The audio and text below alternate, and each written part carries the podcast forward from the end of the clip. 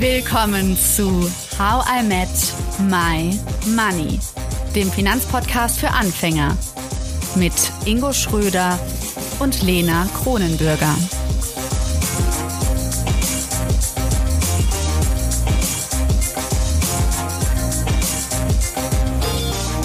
Hallo Ingo.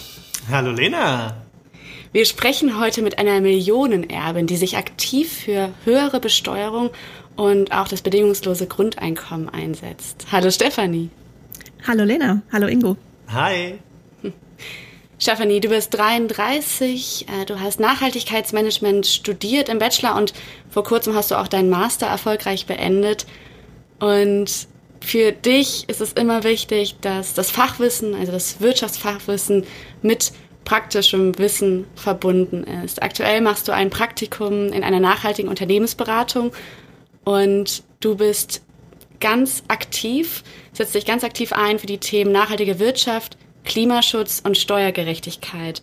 Und letzteres vor allem bei Tax Me Now. Das ist eine Initiative von Vermögenden, die sich aktiv für Steuergerechtigkeit einsetzt.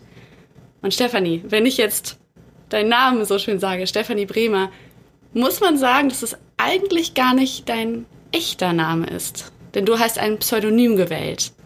Warum verwendest du in der Öffentlichkeit ein Pseudonym? Das hat den ganz einfachen Grund, dass ich meine Familie schützen möchte, denn man weiß nie, was die Menschen mit dem anfangen, was sie hören. Und außerdem möchte ich ganz klarstellen, meine Meinung muss nicht die Meinung meiner Familie sein. Spannend. Also habt ihr über das Thema, ähm, was Lena so erwähnt hat und wo du aktiv bist, habt ihr darüber schon gesprochen? Und äh, wie sehen die das dann so, was du da, da gehen wir noch heute näher drauf ein, was du da so tust, aber ähm, wie, wie ähm, ist da deren Meinung zu? Wir besprechen das immer wieder und es gibt da durchaus geteilte Meinungen. Aber ähm, das ist nichts, was ich jetzt irgendwie in der Öffentlichkeit ausbreiten möchte. Das ist einfach Aha. Gespräche innerhalb der Familie. Okay, aber immerhin wird ja aktiv darüber gesprochen. Wir hatten das auch schon bei Erbfolgen, bei Schenkungsfolgen, dass eben auch häufig nicht darüber gesprochen wird. Und dann ist das ja auf jeden Fall schon mal ein guter Ansatz. Aber ähm, wir haben ja eben darüber gesprochen, dass du Millionenerbin bist und dementsprechend sagt man ja auch häufiger vermögend äh, dazu, dass jemand vermögend ist. Aber ab wann ist man denn eigentlich offiziell vermögend? Das ist eine spannende Frage. Es gibt tatsächlich keine offizielle Definition ab wann jemand Vermögen ist. Also es gibt sehr genaue Definitionen, ab wann jemand arm ist, aber nach oben hin ist das völlig offen. Es ist auch ja so, dass man mit vermögenden Menschen ganz selten nur sprechen kann, weil sie sich ganz gerne bedeckt halten. Auch die Daten ähm, für Statistiken sind für vermögende Menschen sehr, sehr löchrig. Gibt es da eigentlich Gründe für aus deiner Sicht, warum die Menschen sich gerne bedeckt halten? Also wir sagen ja auch häufig, über Geld spricht man. ja, und nicht über Geld spricht man nicht. Ähm, was denkst du, gibt es da für Gründe, warum man sich da bedeckt hält? Also ich habe tatsächlich in meiner Jugend häufiger gehört, über Geld spricht man nicht. Mhm. Ich glaube, manche Menschen sagen, na ja, das schafft ja nur Unterschiede, wenn man sich darüber unterhält und wenn man dann merkt, man ist, man hat weniger oder mehr als jemand anders. Ich glaube allerdings, viele Menschen reden auch nicht darüber, dass sie vermögend sind, weil sie dann ja gegebenenfalls sich den Fragen dahinter stellen müssten. Woher hast du denn so viel Geld? Warum hast du so viel Geld? Ist das denn gerecht? Gibst du denn auch was ab? Und umgekehrt auch, warum habe ich vielleicht zu wenig? Und ist das denn gerecht? Und wenn man einfach nicht darüber redet, muss man sich all diesen Fragen nicht stellen. Mhm. Hältst du das für sinnvoll? Nein. Ich bin ein absoluter Verfechter davon, dass man sich offen über alles austauscht und wirklich über alles, alles. Also ich zwinge niemanden ein Gespräch auf, aber ich finde, man sollte über alles reden, denn wir wissen aus verschiedenen Kontexten, das, was man nicht kennt, davor entwickelt man leicht Angst und Misstrauen und das ist nicht förderlich für ein gutes soziales Zusammenleben. Und dann bin ich direkt mal neugierig. Äh, dürfen wir mal fragen, wie vermögend du bist? ich bin sehr vermögend. Ähm, ich gehöre laut Statistik zu den obersten fünf Prozent, beziehungsweise den reichsten fünf Prozent in Deutschland. Ähm, vielleicht, um sich das greifbar vorstellen zu können. Ich sitze hier in meinem Eigentumshaus, äh, ich vermiete zwar in dem Haus zwei Wohnungen, aber trotzdem das gesamte Haus gehört mir. Es sind auch zwei Kredite, die darauf laufen, aber trotzdem, ich bin 33, ich besitze ein Haus. Ich besitze noch mit einer zweiten Person ein weiteres Haus, wo ich Wohnungen vermiete. Und ähm, auch an einer dritten Immobilie bin ich noch beteiligt, die ähm, einen Gemeinschaftstreffpunkt darstellen wird. Genau, wo man da ja einhaken muss, wenn man nämlich gut äh, recherchiert, und das kann man, ähm, wenn man dich mal googelt, dann ist es ja nicht einfach ein Haus, was du so weiter vermietest, weil du ganz viel Profit damit machen möchtest, sondern weil du damit auch Menschen helfen möchtest, richtig? Ja, auf jeden Fall. Ich bin absolut der Ansicht, Wohnraum sollte nicht genutzt werden, um sich damit selber reich zu machen. Wohnraum ist meiner Ansicht nach ein Menschenrecht. Jeder sollte eine sichere, gute, gesunde Wohnung haben können. Und dazu möchte ich meinen Beitrag leisten. Vielleicht eine letzte Frage zu so deiner Kindheit, deiner Jugend. Wann ist dir aufgefallen, dass du in einer vermögenden Familie aufwächst? Ich denke, das erste Mal ist mir das so richtig aufgefallen, als wir als Familie einen Ausflug gemacht haben nach Kanada für drei Wochen. Wir haben dort Verwandte besucht. Und das war auch für uns jetzt keine regelmäßige, ähm, kein regelmäßiges Ereignis. Das war ein einmal in meiner Jugend sind, haben wir so eine große Reise gemacht. Und ich kam zurück und war total begeistert und wollte dieses Erlebnis mit meinen Klassenkameradinnen teilen. Und relativ schnell habe ich aber gemerkt, okay, die Stimmung ist irgendwie nicht so. Und der einzige Ausspruch, der mir auch im Kopf geblieben ist, war die Frage, ja, ob denn meine Eltern Bonzen seien, dass wir uns sowas leisten könnten. Und das hat mich doch erstmal sehr stutzig gemacht. Und ich glaube, das war so der Anfangspunkt, dass ich gemerkt habe, okay, da ist irgendwie ein Unterschied zwischen mir und den anderen. Ich habe dann aufgehört, darüber zu reden und habe es erst sehr, sehr spät dann wieder angefangen. Hm. Das heißt, du warst nicht auf einer Schule, wo viele andere vermögende Kinder waren, sondern auf einer Regelschule und das ist total spannend für mich. Ich habe wirklich gedacht, ja, ich, du wärst vielleicht auch in einem Umfeld aufgewachsen. Nein. Nein, nein, ich hm. war auf einer ganz normalen, allgemeinbildenden Schule, Grundschule, Gymnasium. Ähm, als Ausgleich quasi in Anführungszeichen habe ich dann hinterher eine ähm, Fachhochschule besucht, die äh, kostenpflichtige Studiengänge hatte. Aber nicht einfach, weil ich auf eine kostenpflichtige Schule gehen wollte, sondern weil es einfach die einzige Schule in Deutschland war, die diesen Studiengang angeboten hat. Mhm. Und heute, Stefanie, haben wir ja schon gehört, du setzt dich aktiv für Steuergerechtigkeit ein. Warum? Was ärgert dich so? Was muss sich ändern? Mich ärgert, dass die derzeitige Steuergesetzgebung massiv Menschen bevorzugt, die schon vermögend sind. Und in der Folge führt es dazu, dass sich Vermögen noch mehr bei wenigen Menschen konzentriert. Es gibt da durchaus erschreckende Zahlen, die sagen, die obersten oder die reichsten 10 Prozent in Deutschland verfügen über 63 Prozent des Vermögens. Auf der anderen Seite die ärmeren 50 Prozent verfügen gerade mal über 1,3 Prozent des Vermögens. Wenn wir das mal plakativ darstellen und wir sagen, wir haben zehn Menschen und wir haben einen Kuchen, den wir in zehn Stücke teilen, dann kriege ich sechs Stücke Kuchen. Und fünf von den Menschen, die da stehen, die kriegen die Krümel, die beim Schneiden runterfallen. Und das ist noch überhaupt kein, kein Spiegel dessen, welche Leistung sie erbringen. Es ist einfach, so ist das Verhältnis in Deutschland. Und das muss sich massiv ändern. Mhm. Kannst du uns vielleicht mal so ein paar Beispiele an die Hand geben, was denn so wirklich hinter der Steuerungerechtigkeit steckt? Weil ich glaube schon, dass auch einige unserer ZuhörerInnen jetzt da sitzen und vielleicht auch schon mal in den Genuss kamen, geerbt zu haben oder demnächst erben werden und die dann denken, ja, gut, das wurde ja schon mal versteuert. Ne? Aber was sind so konkrete Schlupflöcher, damit das auch ein bisschen anfassbarer für uns wird? Ja, also ich hoffe, dass viele Menschen zuhören, die geerbt haben, aber auch da statistisch 70 Prozent der Deutschen werden nie was Nennenswertes erben. Wenn sie aber erben, dann sagt uns die Statistik, Je mehr sie erben, desto geringer fällt der Steuersatz aus. Einfach weil es so viele Ausnahmen gibt und Schlupflöcher für zum Beispiel Betriebsvermögen. Wenn wir uns da eben die Zahlen anschauen, jemand, der irgendwas zwischen 500.000 und 2,5 Millionen Euro erbt, zahlt im Durchschnitt 11 Prozent Steuern. Der Höchststeuersatz ist bei 30 Prozent. Wenn aber jemand ab 20 Millionen aufwärts erbt, dann zahlt er statistisch nur 0,9 Prozent Steuern. Und das auf legalem Wege. Und ich verstehe nicht, warum das gerecht sein soll. Als kleines Beispiel, wenn jemand zum Beispiel 30 Wohnungen erbt, dann zahlt er darauf den normalen Steuersatz von bis zu 30 Prozent. Wenn jetzt aber jemand 300 Wohnungen erbt, dann wird das fast automatisch als Betriebsvermögen gewertet. Das ist ja sicherlich eine Wohnungsgesellschaft. Und dann ist das Betriebsvermögen steuerfrei.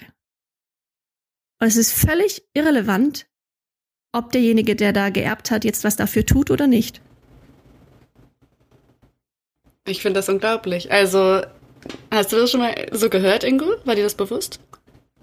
Also mit dem Betriebsvermögen, also jetzt nicht in dem konkreten Beispiel tatsächlich, aber mit dem Betriebsvermögen schon. So richtig krass wurde mir das nochmal deutlich. Ich glaube, wir hatten das mal in der Steuerfolge sogar angesprochen, wo doch jetzt ein großer Vermögender unter anderem, glaube ich, auch Lufthansa-Aktionär und Firmeninhaber zu früh verstorben ist, bevor das Ganze in Betriebsvermögen umgewandelt werden konnte und doch da zumindest so war letzter Stand, ähm, doch erhebliche, äh, ja fast Milliardenbeträge, glaube ich, eigentlich an Steuern hätte zahlen müssen. Wie, wie ist denn eigentlich der aktuelle Stand? Kannst du ein bisschen mehr was zu sagen, Stefanie? Ja, also die hatten dann spontan ähm, eben eine Erbschaft von 20 Milliarden, auf die dann 5 Milliarden Erbschaftssteuer angefallen sind. Tatsächlich sind sie angefallen? Sie sind angefallen, soweit man das weiß. Mhm. Und ähm, das Spannende daran ist aber, dass dann die Aussage von den Erben war, ja, wir müssen dafür noch nicht mal irgendwas verkaufen. Das können wir so aus der Kasse zahlen. Also es ist nicht so, als ob die Unternehmen durch Erbschaftssteuer kaputt gehen. Also es gibt tatsächlich bis jetzt kein einziges Beispiel von einer Firma, die durch Erbschaftssteuer kaputt gegangen wäre. Es wird nur gerne als Gegenargument erhoben. Mhm. Ja, und es ist ja auch spannend, wenn man mal überlegt, was man alles mit fünf Milliarden machen kann in, in, der, in der Gesellschaft tatsächlich. Und wenn man sich überlegt, ja gut, die 15 Milliarden, also die, die, die fünf Milliarden weniger werden in dem Moment der Person nicht wehtun oder den Personen. Aber ich glaube, das ist wahrscheinlich auch ein, auch ein extremes Beispiel, ähm, wo es sicherlich auch um Summen geht, ja, die man gar nicht mehr fassen kann und die man auch gar nicht mehr verbrauchen kann was ich häufiger mal in Diskussionen mitbekomme, ist es, dass dann so typische Mittelständler halt sich auch dagegen wehren, mh, wo es dann jetzt halt nicht um massive Summen geht, aber wo man dann halt eben argumentiert, na ja, aber wir haben doch auch schon Steuern bezahlt, wir sind das Risiko eingegangen, ähm, wir haben ein eigenes Unternehmen aufgebaut, warum soll man das jetzt nochmal versteuern. Ähm, wa was würdest du so einer Generation, sagen wir mal, jetzt sitzen Vater, Mutter, ähm, denen zu gleichen Teilen des Unternehmens gehört und die Kinder am Tisch und die, und die argumentieren jetzt mit dir. Ähm, was würdest du denen entgegnen? Also als erstes vielleicht noch als Randbemerkung, auch Mittelstand ist kein definierter Begriff. Auch BMW mhm. bezeichnet sich als mittelständisches Familienunternehmen. okay, und, ist auch lustig. und ich glaube, wenn ich mich richtig erinnere, was war das? 40 Millionen Gewinn dieses Jahr oder Ausschüttung an äh, Susanne Klatten? Ähm, das würde ich jetzt nicht mehr als ähm, kleine Summen bezeichnen. Nein, aber generell Erbschaften. Gerade wir als Tax Me Now, wir wenden uns dezidiert an die reichsten 10 Prozent. Das heißt, die meisten Menschen, die diesen Podcast hören, werden vermutlich sind von unseren Forderungen nie betroffen und die werden auch von etwaigen Änderungen nicht betroffen sein. Und natürlich ist es gerechtfertigt, wenn man sagt, hey, ich habe als Elternpaar hier hart gearbeitet und möchte meinen Kindern etwas überlassen. Das kann man machen, das ist völlig legitim und es ist auch möglich. Allerdings möchte ich zu bedenken geben, absolut niemand, möchte ich behaupten, kommt irgendwohin in einem luftleeren Raum. Jeder hat an irgendeiner Stelle zum Erfolg von staatlichen Leistungen profitiert, sei es nun die Straße, die unterhalten wird, auf der er zu seiner Arbeit kommt, Abwasser und Wasser, die von der Gemeinde bereitgestellt werden, Müllabfuhr, Schulbildung, Gesundheitsversorgung, all das wird durch Steuergelder bereitgestellt. Das heißt, warum sollte man dann nicht dann seinen Teil daran beitragen? Und wenn wir dann von den wirklich großen Summen reden, möchte ich auch mal die Frage aufwerfen, ist es denn einerseits psychisch gesund, wenn jemand so Unmengen von Geld besitzt und Macht ausüben kann wir wissen, dass es auch für den Klimaschutz insbesondere nicht so gut ist, denn Menschen mit sehr viel Vermögen konsumieren einfach deutlich klimaschädlicher als Menschen ohne Vermögen. Das heißt, da hätten wir mehrere Gründe, warum man so große Vermögen nicht mehr zulassen sollte. Ja, Klimaschutz, generell Nachhaltigkeit, das sind Themen, die dich schon sehr lange beschäftigen, während jetzt das Steuergerechtigkeitsthema relativ neu ist, so zweieinhalb Jahre circa, hast du mir erzählt. Was hat denn Steuergerechtigkeit mit Nachhaltigkeit zu tun? Verbindet sich das? Ja, in meinen Augen verbindet sich das auf jeden Fall. Es gibt verschiedene Definitionen für Nachhaltigkeit und ähm, eine davon ist, dass wir jetzt so leben sollten, dass die zukünftigen Generationen genauso leben können, ohne ähm, massive Einbußen hinnehmen zu müssen. Und ich glaube allerdings, diese Ungleichheit, die wir jetzt haben, durch die massive Ungleichverteilung von Vermögen, erzeugt massive soziale Spannungen. Das heißt, wir laufen sehenden Auges auf eine Krise zu. Und das kann ja nicht zukunftsfähig sein. Zukunftsfähig sollte sein, dass wir uns bemühen, für alle Menschen ein gutes Leben zu ermöglichen. Das heißt nicht, dass alle gleich sind, aber dass zumindest alle wirklich die gleichen Chancen haben und die Möglichkeit haben, sich aus ihrer eigenen Hände Arbeit ein gutes Leben für sich und ihre Familien zu erarbeiten, ohne dabei die Umwelt kaputt zu machen. Hast du historische Daten, wie sich das Ungleichgewicht entwickelt? Denn ich habe jetzt nichts davon im Kopf und ich finde das total spannend, was du erzählst. Gleichzeitig habe ich, ich denke einfach an so an so Hollywood-Filme und denke mir, diese diese Schere zwischen Arm und Reich gab es ja schon immer als Laie. Ähm, ist es wirklich also ich denke, es ist messbar ähm, und ich, ich glaube das auch, aber hast du da irgendwie nähere Daten dazu, wie sich das über Jahre, Jahrzehnte, Jahrtausende entwickelt hat? Ich lese gerade ein Buch darüber, aber ich bin leider noch nicht so weit, dass ich die Zahlen auswendig wüsste. Mhm. Aber gerade in den letzten 20 bis 30 Jahren ist es schon massiv sch schlechter geworden. Ähm, es sind zwar nach der Definition Menschen aus der Armut gekommen, aber gleichzeitig hat sich das Vermögen immer, immer weiter bei wenigen Menschen konzentriert. Mhm. Also man hat, glaube ich, auch gesagt, während der Corona-Pandemie sind ah, lass mich lügen, nochmal etliche Millionen zurück in die Armut gerutscht und gleichzeitig gab es 500 neue Milliardäre. Spannend, spannend. Ich, ich, ich, ich habe einen Beitrag mit dir gesehen. Ähm, bei einem neuen ZDF-Format war es, glaube ich, irgendwie bei YouTube, ähm, wo du auch dabei warst. Und in dieser Diskussion, ich glaube, es waren drei Personen, die quasi für die Steuergerechtigkeit waren, lassen wir uns mal so vereinfacht sagen, und drei Personen, unter anderem Saidi von Finanztipp, der hier auch schon mal war, ähm, die das äh, anders sahen. Ich sage es einfach mal so pauschal oder eher dagegen, ja, oder andere Vorschläge hatten. Ähm, eine Sache, die, die, mir, die mir dabei aufgefallen ist, und da würde ich mir also gerne deine Meinung zu hören, ist, dass hinter dieser Steuergerechtigkeit meiner Wahrnehmung nach noch viel, viel mehr steht, nämlich einfach mal, dass die Situation der Leute, die nicht so viel Vermögen haben, die oder, oder auch äh, sich mehr mit dem Thema Nachhaltigkeit und Gerechtigkeit beschäftigen, dass die überhaupt erstmal wahrgenommen wird und auch ernst genommen wird. Denn ich hatte dieses Gefühl, das war ganz am Ende, glaube ich, wo ähm, einer deiner Mitstreiter, der auf deiner Seite war, ganz am Ende mit Saidi gesprochen hatten, die hatten so ein bisschen Zwist. Und ich glaube, in dem Moment hat er einfach gesagt, oder da kam es ganz klar raus, dass hinter diesem Steuerthema und hinter dieser Gerechtigkeit und dieses Geld anders zu verteilen, eigentlich erstmal ja eben dieses bewusste Wahrnehmen und Ernstnehmen äh, äh, herauskam, weil das nämlich in dem Video genau eben nicht rauskam, dass das immer so ein bisschen belächelt wurde und dass man untergebuttert wird das heißt, für mich steckt noch so gesellschaftlich ein ganz, ganz anderes Thema dahinter. Dieses, ne, dass man sagt, ja, ja, ihr Reichen, ne, ihr seid so in eurer eigenen Welt und die Armen, die braucht ihr gar nicht wahrnehmen. Und jetzt mal ganz übertrieben gesagt, die werden so ein bisschen wie Dreck behandelt und die können ruhig kamellen, wie man in Köln sagt, aber eigentlich könnt ihr eh nichts dran ändern, so nach dem Motto. Weißt du, das kam für mich so ein bisschen rüber und äh, so, so verstehe ich das zumindest aus meiner Wahrnehmung ähm, dass das eben auch dahinter steckt. Aber jetzt habe ich so viel erzählt, ich wollte es einfach mal so äh, ungesammelt rauslassen. Wie siehst du das? Also steckt da noch ein tieferer Sinn dahinter, neben dem obviously Steuergerechtigkeit. Wir wollen äh, mehr Steuereinnahmen haben, um sie gerechter zu verteilen, damit alle ihr eigenes Leben oder in ihr Leben in die Hand nehmen können. Ja, unbedingt. Das ist auch der Grund, warum ich immer lieber den Begriff vermögend als reich benutze. Weil jemand, der viel Vermögen hat, vermag eben auch viel. Er hat viele Zugänge, er hat viele Macht. Ähm, ich kenne eben auch eine Person, die hat ähm, einer Partei eine halbe Million Euro gestift, äh, gespendet, einfach mal so übers Jahr. Und da war völlig klar, wenn er möchte, kann er jederzeit mit der Führungsriege der Grünen sprechen. Und das ist einfach, das kann sich nicht jeder leisten.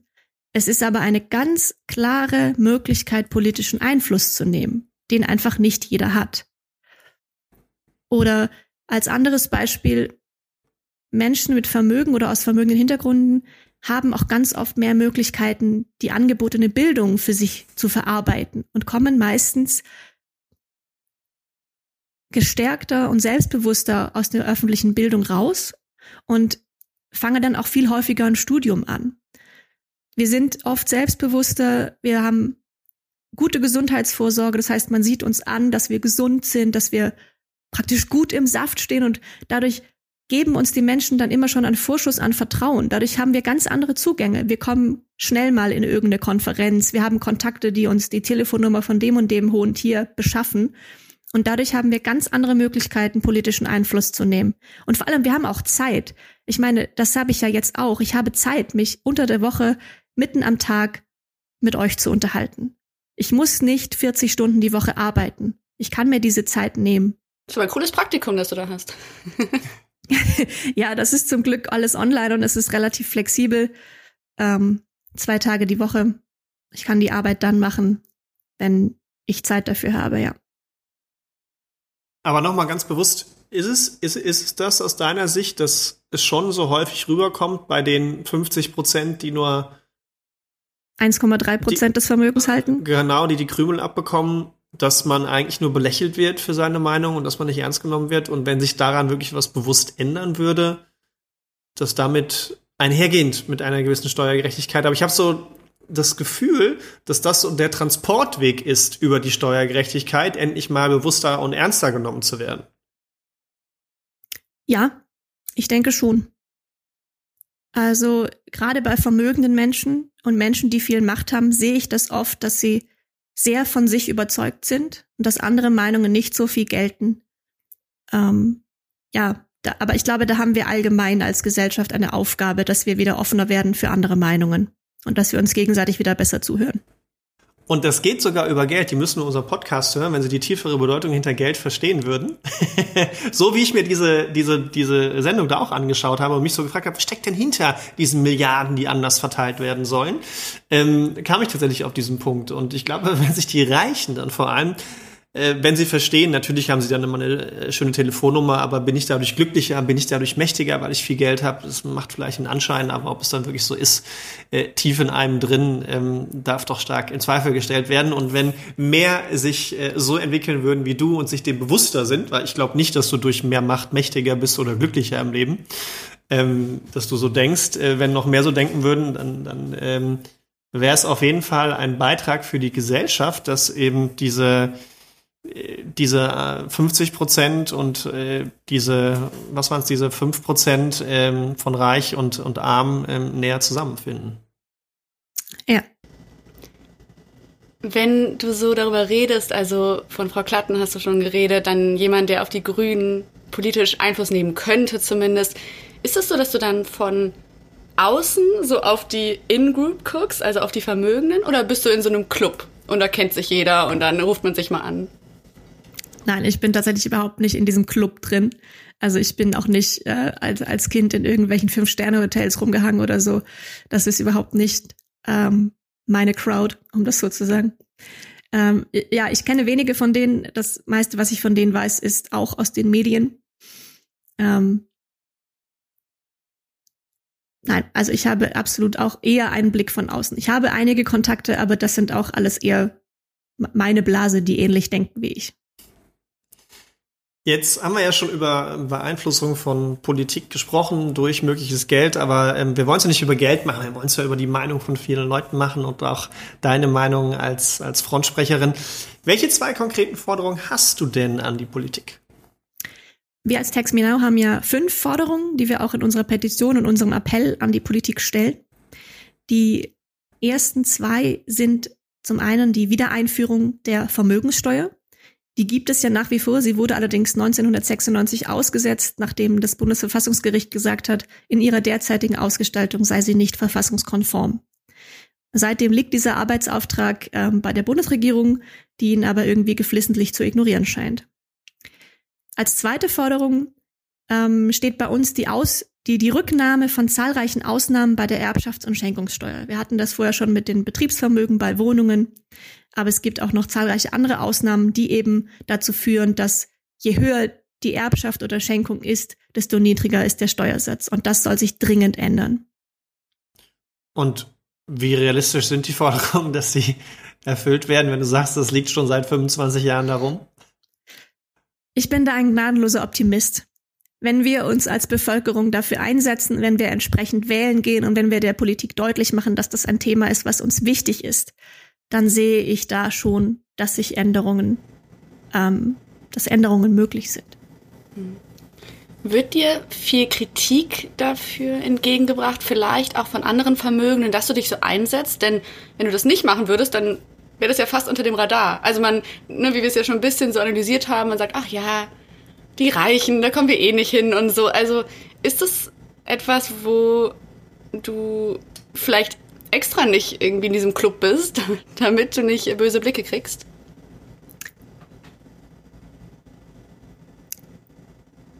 Es wäre nicht mein Hauptgrund, aber ja, also ich, ich fühle mich in diesem Club auch einfach nicht so richtig wohl. Ich, ich lebe nicht so wie die, habe ich das Gefühl. Und oft haben wir auch andere Ansichten, deswegen ähm, ja, bin ich da nicht.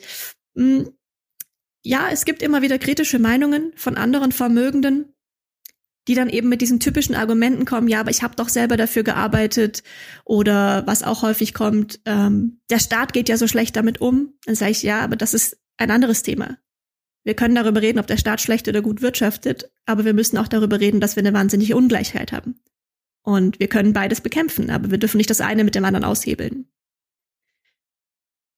Wo wir tatsächlich eben viel Zuspruch bekommen, ist aus der Menge der nicht vermögenden Menschen und auch denen, die sich selber als mittelständisch bezeichnen würden, die also wirklich sagen, ja, mir geht's nicht schlecht, aber auch ich merke schon, mit den Steuern ist irgendwas nicht im Gleichgewicht. Und da bekommen wir doch viel Zuspruch. Und dann ist mir das auch recht. Das ist, finde ich, okay. Ich brauche nicht die Zustimmung, sag ich mal, meiner Klassenkompane, in Anführungszeichen. Ähm,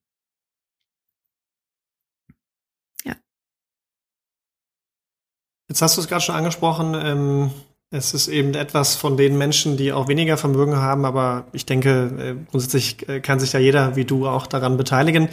Wenn man jetzt da selbst aktiv werden möchte, was sind so zwei äh, bis drei Ideen, die du so hast für unsere Community, wie sich jeder für Steuergerechtigkeit einsetzen kann? Ich denke, ein wichtiges, ein wichtiger Ansatz wäre, miteinander zu reden. Wir hatten es ja vorher schon dafür, davon, dass man über Geld oft nicht redet, aber ich möchte alle einladen, darüber zu reden und vergleicht eure eigenen Zahlen. Schaut mal, wie viel Steuer ihr zahlt und wie viel zahlt der nächste. Und wie wenig zahlen dann die, die wirklich reich sind. Also informiert euch gegenseitig, versucht dabei offen zu bleiben. Und dann, wenn euch so immer wieder Argumente entgegenkommen, dann versucht mal rauszufinden, ob die wirklich alle stimmen. Weil was ich zum Beispiel immer wieder höre, ist, ja, wer nur fleißig genug ist, der schafft es schon. Ja, Vielleicht, wenn du männlich, weiß und kinderlos bist. Ingo, also, super.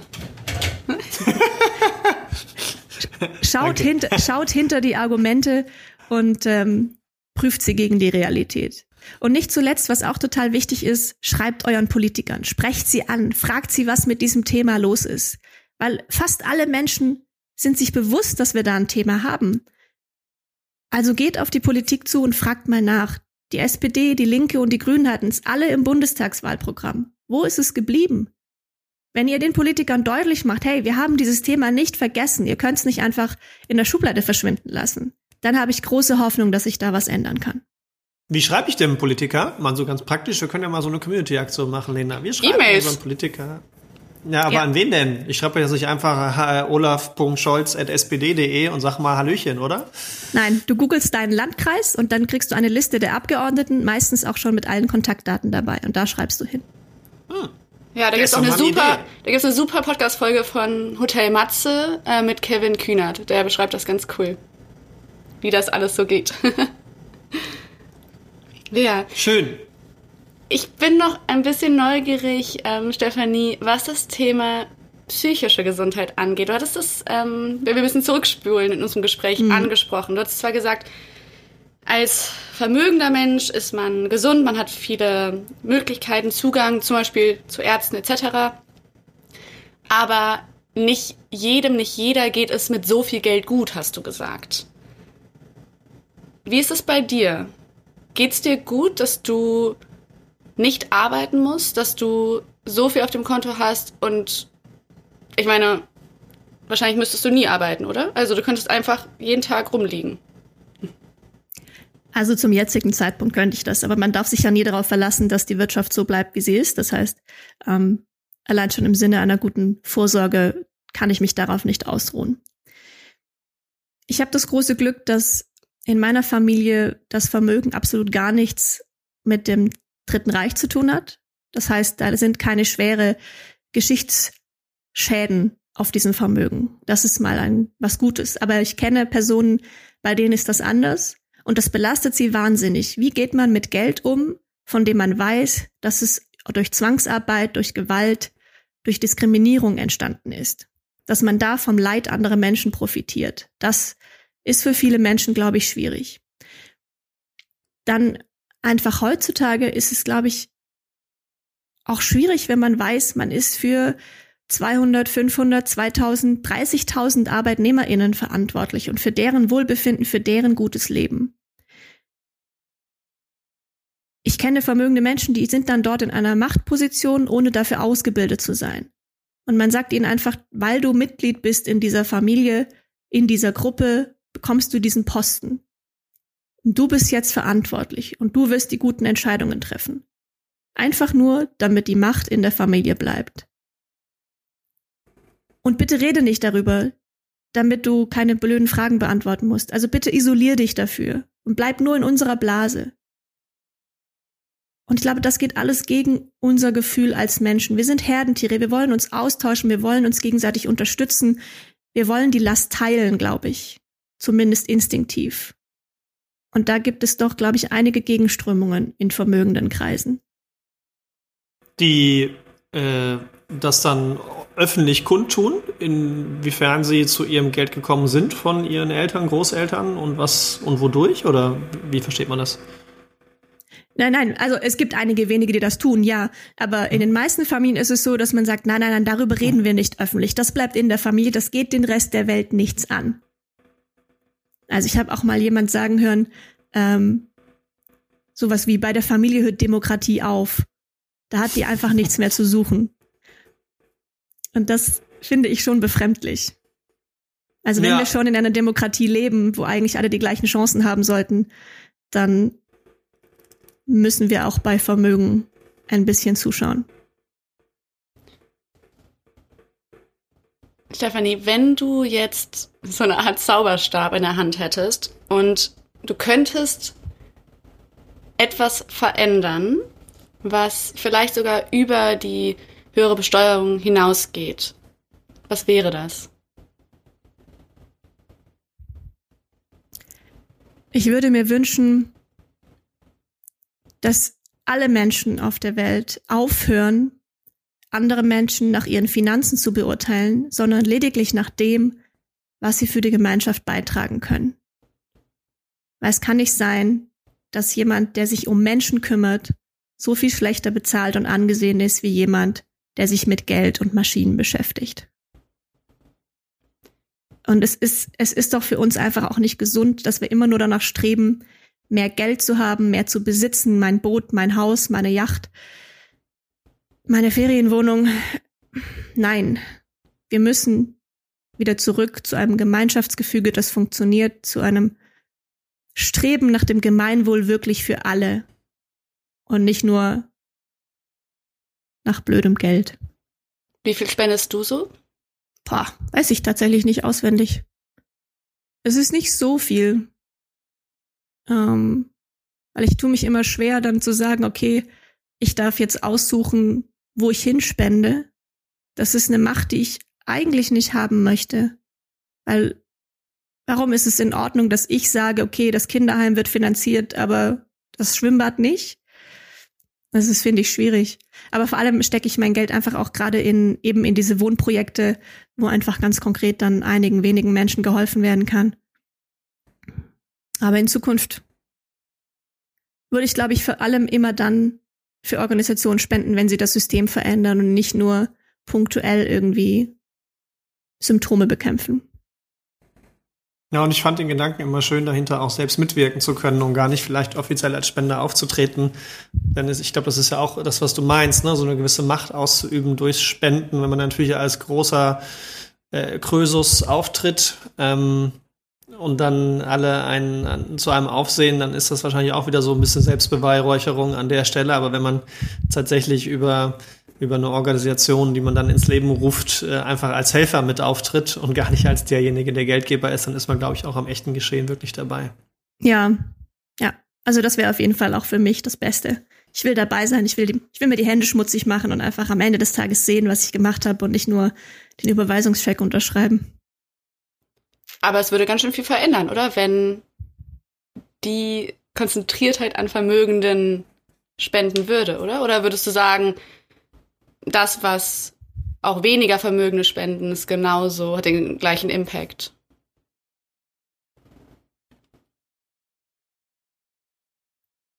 Vielleicht hat, äh, wenn alle Vermögenden der Welt monetär spenden würden, hätte das vielleicht eine punktuelle Auswirkung. Es würde aber nichts am System ändern, behaupte ich. Und außerdem halte ich das für hochgradig gefährlich. Wir haben uns gerade in Deutschland und auch überwiegend eben in Europa für eine Demokratie entschieden warum sollten wir dann die Entscheidung, was gefördert ist, einer Minderheit überlassen? Warum ist es in Ordnung, dass dann ein Elon Musk, ein Bill Gates, eine Susanne Klatten entscheidet, ob wir jetzt ein neues Opernhaus kriegen oder lieber doch mal funktionierende Schulen, in denen die Toiletten einigermaßen sauber sind?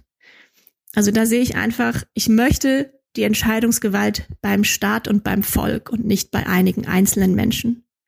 Und auch sonst kann man sagen, Gemessen an ihrem Einkommen spenden Menschen ohne Vermögen mehr als Menschen mit Vermögen. Ja, klar, absolut ist es mehr, was die Vermögenden spenden, aber prozentual zum Einkommen ist es weniger. Also bräuchten wir einfach einen Spendensammeltopf, der zum Staat geht und der Staat verteilt. Naja, ich bin für Steuern, weil Spenden sind immer freiwillig. Mhm. Und Menschen ohne Vermögen haben gar keine Wahl, Steuern zu zahlen. Das wird einfach abgezogen. Menschen mit Vermögen leisten sich dann einen Steuerberater und nutzen alle 50.000 Ausnahmen im Gesetz, um möglichst wenig Steuern zu zahlen. Also, warum? Nein, Steuern sind verpflichtend für alle. Punkt. Alle tragen bei zum Gemeinwohl, weil alle profitieren davon. Kann nicht sein, dass es eine Minderheit gibt, die dann sagt, ach nö, ich zahle dieses Jahr mal keine Steuern definitiv, ja. Danke für diese aufrüttelnde Podcast-Folge, Stefanie. Sehr Tschüss, gerne. Schön, dass beiden. ich hier sein durfte. Tschüss. Tschüss. Bis dann. Tschüss. Danke, dass du zugehört hast und toll, dass du ein Teil von How I Met My Money bist. Wir hoffen, dir hat diese Folge gefallen. Um keine Folge zu verpassen, klick einfach direkt auf den Abonnieren-Button auf Spotify, Deezer und Apple Podcasts. Für weitere Tipps und Tricks und Informationen, damit du dein Geld und dich besser kennenlernst, folge uns auf Instagram, Twitter, Facebook und LinkedIn. Dort kannst du uns auch immer schreiben, falls du Fragen, Feedback oder Themenwünsche hast. How I Make My Money wird gesponsert von der Maiwerk Finanzakademie. Spannende Online-Kurse für deine finanzielle Zukunft zu ETFs, Immobilien und Altersvorsorge. Natürlich gibt's für dich Rabatt. Schau dafür einfach in die Show Notes. Außerdem melde dich jetzt für den HIM Midnight Mail Newsletter an. Den schicke ich dir immer donnerstags aus New York, sodass du um Mitternacht oder am Freitagmorgen nicht nur dein Geld, sondern auch dich selbst besser kennenlernst. Bis zum nächsten Money Monday. Wir freuen uns.